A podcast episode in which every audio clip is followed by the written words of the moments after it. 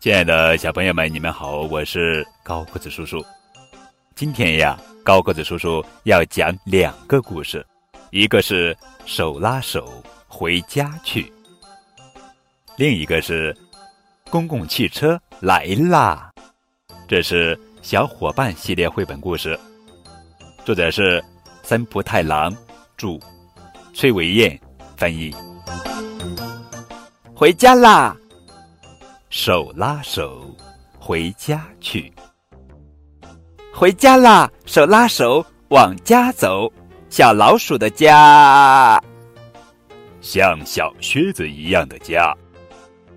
回家啦！手拉手往家走，小兔子的家，竖着两根烟筒的家。回家啦！手拉手往前走。小狮子的家，像一座大城堡的家。回家啦，手拉手往家走。大象的家，装着长长的滑梯的家。回家啦，回家啦，手拉手往家走。我的家，爸爸妈妈在家里等着我呢。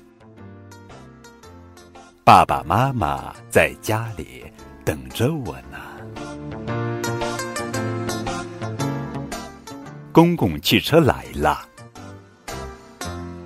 公共汽车站拖着一条细尾巴，吱吱吱吱吱吱，老鼠公共汽车开过来了。公共汽车站竖着一对长耳朵，跳跳跳，兔子公共汽车。开过来了。公共汽车站，蓬着一头长鬃毛。哦呜！狮子公共汽车开过来啦。